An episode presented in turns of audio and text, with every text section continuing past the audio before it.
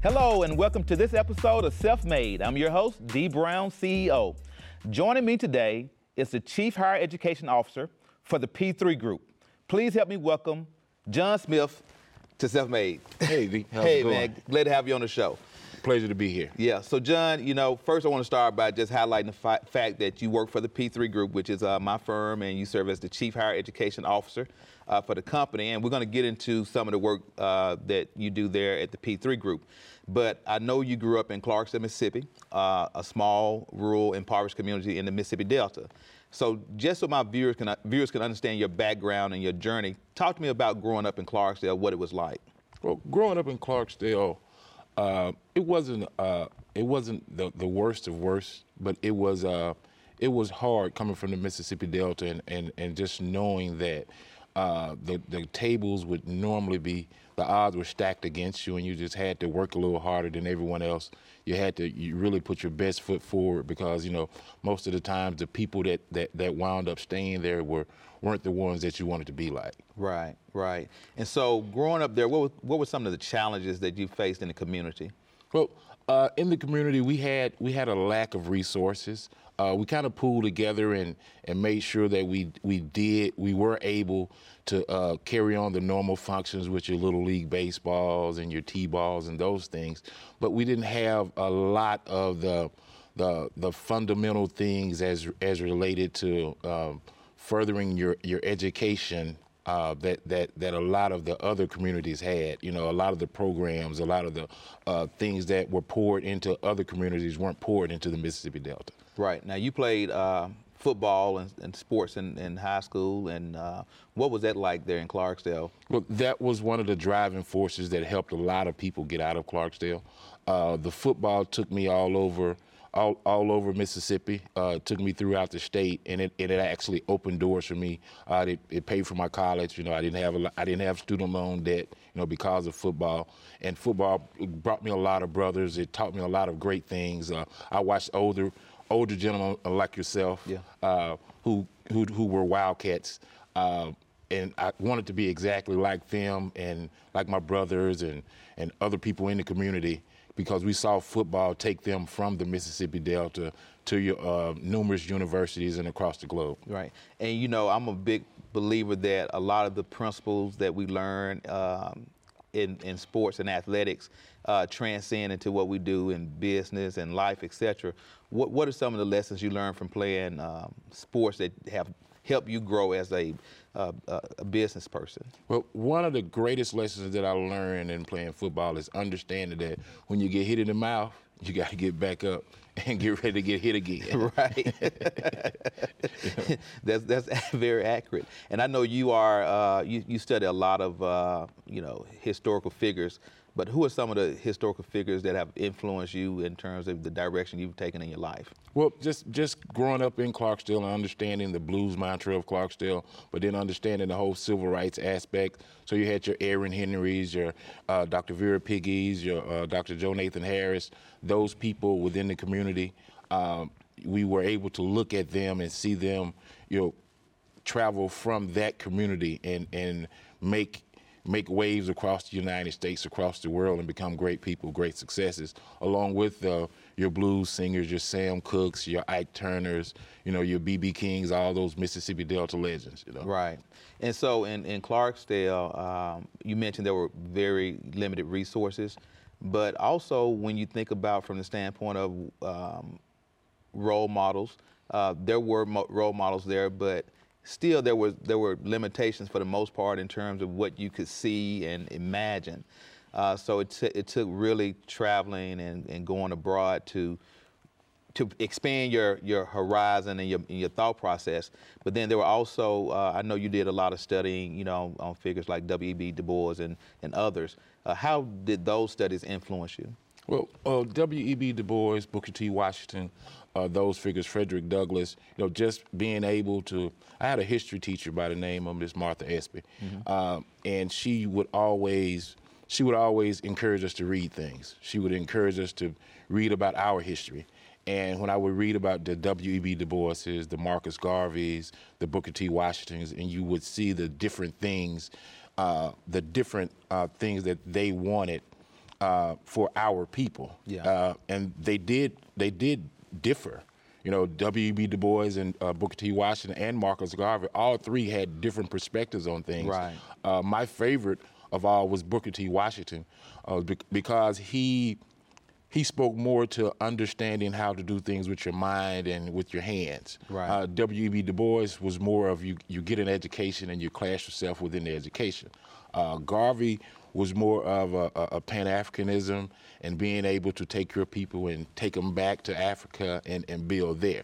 Well, I was one that wanted to be still in Mississippi around my people, so I took to uh, Booker T. Washington and understanding how to take one's mindset, you know, one's abilities and one's knowledge and, and what you can do with your mind and with your hands. Yeah. And my father was also a great a great influencer of that because he always taught me to understand to do things with your mind and your hands and they can never be taken away from you. Right, and I know your your father was a, a big influence in your life and you recently uh, lost him. Yes. But talk about, you know, your father and the influence he had on your life. Well, Just just growing up, understanding that, you know, there was there was going to always be two ways to do things. There was going to be a right way and there was going to be the wrong way. And he demanded things to be done the right way. Yeah. You know, and it was one of those things where even if I did do something the wrong way, I was trying to figure out how, how to explain it to him right. the right way. You know? Right, right. And you worked for him as well growing up. Uh, for two dollars an hour for Smith Construction. That's how I even got started in construction. Uh, I was a professional lumber toter, yeah. as he called me. Yeah. Uh, he told me I did my best work at four thirty because it was quitting time. You know, but he, he, he instilled in me the hard work, the understanding that if you tell a person it's going to take nineteen two by fours, it shouldn't take twenty-one.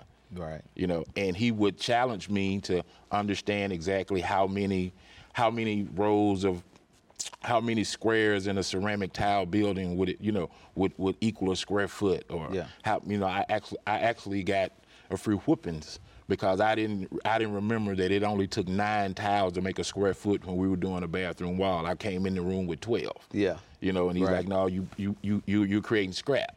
You know, yeah. that's that's going to hinder you from doing a job. So he always taught me that, you know, if you do a job well, you know, people will call you back to do another one. Right. You know, if you don't have a lot of scrap land beside the building and trying to take something home to to, to work on some, or I'll take these two home with me. You know, he believed in doing it right, you know, being being very precise. Right. And I know that uh, your early career, you've, you've served in a lot of different capacities before you uh, came on to the company uh, with us. Talk about kind of your early professional career, some of the, you know, uh, jobs or roles you've, you've held, held that uh, okay. well, my, were impactful. Well, my first uh, job uh, after matriculating at Alcorn State University, my first job was with uh, First American Bank, a small minority bank in Jackson, Mississippi. It's now Liberty Bank. Uh, I was a retail manager trainee. Uh, I managed all the customer service agents. I managed Uh, the tellers, uh, and it was a, a great experience in banking until I realized that retail banking, you make you didn't make any money. Right. You know, and I, I spent I spent a lot of time, you know, at the bank and understanding how the banker system worked. But I did meet a lot of people yeah. there that I saw doing various things. I met your, I met your different construction guys. I met your different uh, logistic guys. You know, and I saw them coming in and out of the bank. Okay, I'm like, okay. They have money in their account, yeah. and I'm the retail manager trainee. There's, there's not the same amount of money in right. their account and my account. I need to try to do what they're doing. Yeah. Yeah. So that, that's what inspired you to, to leave. And, and once you left the bank, kind of talk about what you did later. Well, I left the bank and I got into, uh, I started my own marketing company. I started doing um, urban lifestyle marketing for a few companies. Uh, I went to Dallas, Texas, my first ur- my first big urban lifestyle campaign. I got to dress with some coffee stockings and put a tinfoil on and be a Hershey's Kiss, you know, for two hundred dollars a day. And I was, you know, I was in tall cotton, as they say. Right, right. You know? So that that was one of the things. And but also being in that realm of doing urban lifestyle marketing, it taught me, you know, about the different things, the different facets of marketing, the different facets of doing business and how business is actually done. Right. And so w- one of the things that I've noticed about um, people that are trying to progress uh, in, in business and in their careers, a lot of times people people get stuck with just being comfortable and not wanting to adapt to change or not wanting to have change or disruption in their everyday life. But, you know, of course, it takes that to to progress. Uh, what is your philosophy on being able to uh, make decisions to, to, to better your life? And sometimes it, it disrupts the apple cart a little bit in the beginning. Yeah, well, one of the, one of the great things about change is you don't know what's going to happen. Right. You know, and and when you don't know what's going to happen, you know, sometimes it's scary. You know, sometimes it, it can be fun. It's, it's it's like a movie. It's like watching your own movie. And if you don't want to watch your own movie unfold and be the star of your own uh, of, of of your own self, you know, it it, it kind of leaves you in that place. So change and being able to adapt to change is one of those things where you just you just you just grab a hold to it, because it's very much easier to apologize for doing something than not doing anything at all. Right, right. I think a lot of people, um, they are afraid to fail. I think that's uh, that's something that uh, that's a challenge that I think a lot of people deal with, thinking that if they make a decision and it doesn't work out the way they planned, they'll be um, accused of uh, being a failure. But of course, you know that failure is part of the, that uh, those ingredients that goes into really being successful, and and trying and trying to teach people that concept is sometimes challenging. Uh, what is your philosophy on failure and, and, and risk taking? Well, the greater the risk, the greater the reward. All right. But failure is just a stepping stone to success. Right. So if you if you ever meet a successful person, you've meet you've met a person who has failed multiple times. Absolutely. You know, if you know, if you're if you're you're gonna say I'm I'm highly successful, I've never failed. Um That's probably not going to be true. Right. You know, and, and, and, and we know that as being successful entrepreneurs, as successful businessmen, there's never this perfect, this perfect, this perfect stair that you're just going to take one step at a time. You right. know? And a lot of people, you know, they think they can just go press the button. They're going to wait on the elevator. Right. You know, my my my favorite route is the stairs, because you're going to meet a lot of different people on the stairs. Yeah. You know, if you get on the elevator with a person, you're only on the elevator with them for a split second. But right. when you see a person on the stairs, you yeah. know, and if y'all going way up there, you know, I mean, y'all got a long journey, so you may get tired for a while and have to sit down, and he passed by you and he'll tell you, hey, and you got to keep going, because right. at the end of the day, you're still going to the top. Right. You know, you're just not pressing that button in that elevator. Yeah. Well, you know, I think that everything in business and success start with mindset. And of course, you know, I talk about this all the time, but I think that one of the one of the challenges um, that people deal with is that by nature, by just processes, we're taught to be mediocre. We're taught to be average. Like, we feel like in school, where it all began, if you go to school, you make one hundred in class, then you are considered to be excellent. They say you made one hundred, you're excellent. But, you know, I tried to explain this concept to someone that was leaving high school, going to play D one uh, football, that, yeah, you were excellent in high school. But where you going, when you go to Alabama to play football, everyone's excellent. Everyone that comes to that program is excellent. So now, what was deemed to be the the pinnacle of of, of, of success is now the average. Right. And so being able to to, to, to grasp that grasp that concept that doing one hundred percent isn't good enough. It's not good enough. It's average.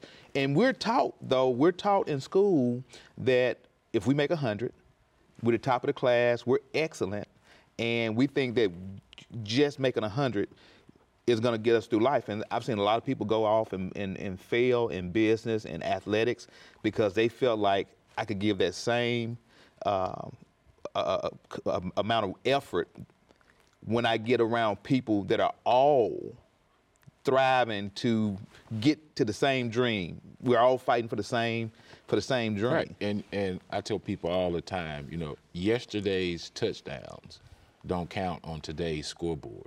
Right. So what you did to be successful today, you can't do the same thing tomorrow. Right. You're, because yesterday's touchdowns don't count on today's scoreboard. So you have to score some more touchdowns for today's scoreboard. So right. I mean, you have to do a whole lot extra. So right. you have to give that one hundred fifty, one hundred sixty percent because everyone else is giving one hundred percent. That's right. That's, no. the, only, that's the only way you'll have a competitive it, advantage. Exactly. It's, everyone wake, wakes up at six, seven o'clock in the morning. Right. It's the person that wakes up at three or four. Right. Or it's the person that gets knocked down and doesn't give up. Right. You know, that just right. keeps on trying. I remember back when I when I was playing college football, and uh, we had a little short defensive tackle. Uh, probably about five foot two, five foot three, and you're like, oh, why would he even be on the field? Yeah. It was because he never stopped. Right. He never gave, he never quit. He didn't quit until the whistle blow. Right. But we had a six five guy, you know, that fit the mold. Right. That, you know, once he fired off the ball and took on his man, he stopped and watched the rest of the play. Right. But the five two guy, we ran the play down. If it was a fumble down the field, he jumped on the fumble. He was around the ball. Right. He always was going to be around the ball. Always, always going to be around be, the ball. Be in the and, action. And that's one of those things. You got to put yourself in the action.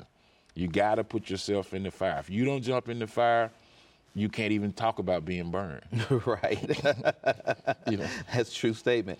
Um, I wanted to talk about uh, move forward to the P three Group now. So okay. You serve as the Chief Higher Education Uh, officer for the company, and you get the opportunity to work with a lot of college uh, presidents, a lot of uh, uh, different administrators. And so talk to me about the role that you have at uh, the P three Group. Well, as Chief Higher Education Officer and being able to talk with uh, mainly H B C Us, presidents, um, your, your your C F O of the university, uh, the The, the development foundations, you know, across the United States, it's a wonderful process because you get to learn what each university is doing, you know. Right. As, as we say all the time, if you've seen one project, you've seen one project. Right. If you've seen one university, you've seen just one university. Right. Everyone does their own unique thing. Right. So, and in each situation, you get to learn a little bit about each university, and it becomes part. It, it becomes a part of you as you, because at the end of the day, uh, what we do is it's like coconut farming. You yeah. know? Everybody's picking up plums, you know, but we're going way to the top of the tree. Yeah. So sometimes it takes a year, sometimes it takes two. Right. So within that process, you're going to develop a relationship with that university. Right. You're going to develop a relationship with the president, right. with the president's assistants, you know, with the different people on campus. Right. You know, so much so that you're going to already know that during our, we're going to have a weekly call. So after that weekly call gets into about six months, you know, you're not just going to want to talk about that call. You're going to know each other's family members. Mm-hmm. You're going to want to talk about, you know, what's going on in, in the climate of the of the country, what's right. going on a- abroad, what's going on around the world, not just what's going on within that campus. Right. So it it it, it, it opens the door to another facet of family, yeah. you know, to another facet of being able to take something and develop it. Right, right. And I think that's kind of the um, rewarding part of what we do. Is that we we take um, institutions and communities that have been overlooked, uh, underestimated, right. the underdogs. The underdogs. You know, a lot of these, these these smaller universities and the underserved universities, they hadn't had developments or anything on their campuses in the last, you know, thirty, forty years. Right. You know, when you have a school that's one hundred years old and they've only had developments on their on their campus when they started. Right. thirty years after, right. and now, you know, we're coming to the table trying to help revitalize and wake up some of those things that, right. that have never been done. And, you know, uh, these institutions and communities have been uh, really uh, kicked to the curve, uh, placed on the sideline, and it's really requiring us to engage into uh, a true educational uh, process, so that they can understand that they too can have nice facilities exactly, and up, exactly. upgraded. You know, because a lot of a lot of the presidents or a lot of the people that we encounter within the university, you know, they are career academians. Right. You know, they've you know they've been in they've they've been in academia you know the past you know twelve, thirteen years, right. and they only know the processes of government, right. or the processes of the state, or the processes of the institution of higher learning. Right. You know, we come in and we teach them a whole new process of what a P three is, how we can design, build, and finance a project on their campus with no upfront capital to the university, and the university still walks away with money at the end. Right, right. Know? And and we're finding you know situations now uh, in a, a market where interest rates are rising, uh, uh, the economy is slowing down, where we're having to even provide more significant financial support Uh, to institutions to help them get these projects uh, to completion. And then also we're having to convince uh, the markets that these institutions too uh, have the ability to be successful and, and yeah, implement the, programs. The, the ability to be successful, the ability to stay around. Right. You know, and I, you know, and I, I told them all the time, it's like the institution has been here one hundred twelve years. Right. Where do you foresee it going within the next twenty? Right. You know, but, you know, we have to still nurture those institutions and make sure that they remain, you know, re- re- remain solvent, remain uh, with the abilities to still educate the communities, educate the areas, you know, right. and also bring in new programs. Right. That's right. Um, I want to talk about the Brown Foundation, uh, which is uh, my five oh one c three. Uh, you have been a board member uh, for the foundation for a number of years now. And so I wanted you to talk about the Brown Foundation and some of the work that we're doing around the country to support communities uh, that we're helping to uh, develop. Okay, well, the Brown Foundation is, is, is has really been a wonderful board to sit on, the, the, the board of the Brown Foundation, because I have seen the dramatic changes that we have made and came in and transformed communities. Right. You know, I have I have witnessed the Brown Foundation Reading and Math Academy go from being in just one area of Harrisburg, Illinois, to this year being in about, was it twelve, I thirteen think states? eleven states, fifty-one yeah. cities. eleven states, fifty-one cities. Yeah. You know, I, I, I, I've watched it. I've, I've watched the Brown Foundation go into go into partnership with P three and do your ten grand for your band initiatives. You know, a lot of times, you know, people have seen uh, four or five different H B C U bands spell it during their halftime show. Right. And they, you know, hey, let's, what's what's this P three? Right. But it, it's it's more it's more than just a letter and a number. Right. You know, and the Brown Foundation is more than just a foundation that's, you know, that's attached to a name. Right. You know, th- the foundation is attached to communities. That's right. You know, and it and we are the communities in which we serve. So it's attached to communities uh, from Harrisburg, Illinois, as far south as as Saint Thomas, uh, Virgin Islands. Right. So, you right. know, and, and we're looking, you know, to continue to do business across the globe, across the United States, you know, yep. keep empowering communities and keep pouring into those things that have helped shape and form most of us. Right, absolutely. And I, a couple programs that I just want to touch on that I'm that I'm really proud of, uh, you know, our Attack on Hunger Attack program, on Hunger where program. we have adopted uh, food pantries uh, in communities as well as at uh, on college campuses. And a lot of people don't realize that about one third of college students suffer from food insecurity. So they're in school, they're trying to get an education, but they don't have access to healthy healthy food options. And so our Attack on Hunger program is one that uh, I feel like is doing a, a, a valuable service to uh, these institutions and communities, because a kid that's trying to get an education and trying to better their, their life shouldn't have to worry about where their meal is gonna come from that day. Exactly, but, exactly. But the reality is a lot of college students are homeless, and a lot of a lot of college students suffer from food insecurity. And so through our uh, Attack on Hunger program and through our initiative to uh, bring student housing and more affordable housing uh, into communities, uh, we are ad- helping to do our part to address those right, issues. Because we, you know, and I have, and I did notice that, and I have noticed that at some of the institutions that we, when we do encounter and engage students, you know, a lot of them say, hey, I got a handshake, a smile, and a, and, a, and a kick in the butt and get out of the house when I graduated from high school. Right. You know, and I was, you know, out. And if, I was either going to go to the military or come to college. Well, yeah. Once I got to college, I got, you know, some student loan debt. I wound up getting put on financial aid probation one semester, and I had to, you know, had to claw my way back up, and I had to work a couple jobs, you know. And it's one of those things is just hunger attacks, when it, when it, when it attacks you, it doesn't attack just your stomach, it attacks your mind. Right. You know, and it attacks the ability to learn. It attacks the ability to succeed. Right. You know, and, and that's one of the great things, like, like you said, about the Brown Foundation, you know, with its attack on hunger and, and supplying food pantries, you know, across the South. You know, we're trying to make sure that we take it, you know, nationwide, but we have, you know, done a lot. Uh, I think over, over seventy-five thousand dollars has been committed, you know, to the attack on hunger within the last twelve months. Right, right, absolutely. And then we have uh, uh, dedicated, you know, millions of dollars dollars to scholarships and other programs throughout these communities.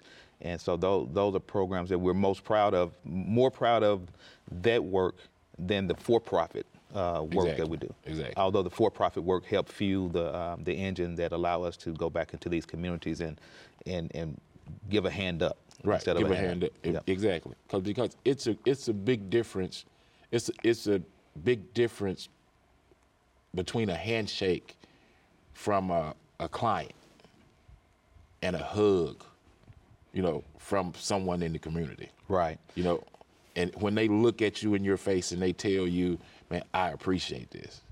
You know, that that's a big difference from that handshake that's very yep. transactional. Look, you could not, I could not have said it better. Uh, we're out of time for this episode, but John, I want to thank you for being on Self-Made, man. Such a pleasure. Such yeah, a glad pleasure. to have you. To my viewers, thank you for watching this episode of Self-Made with Dee Brown, C E O. And remember, without you, there's no me.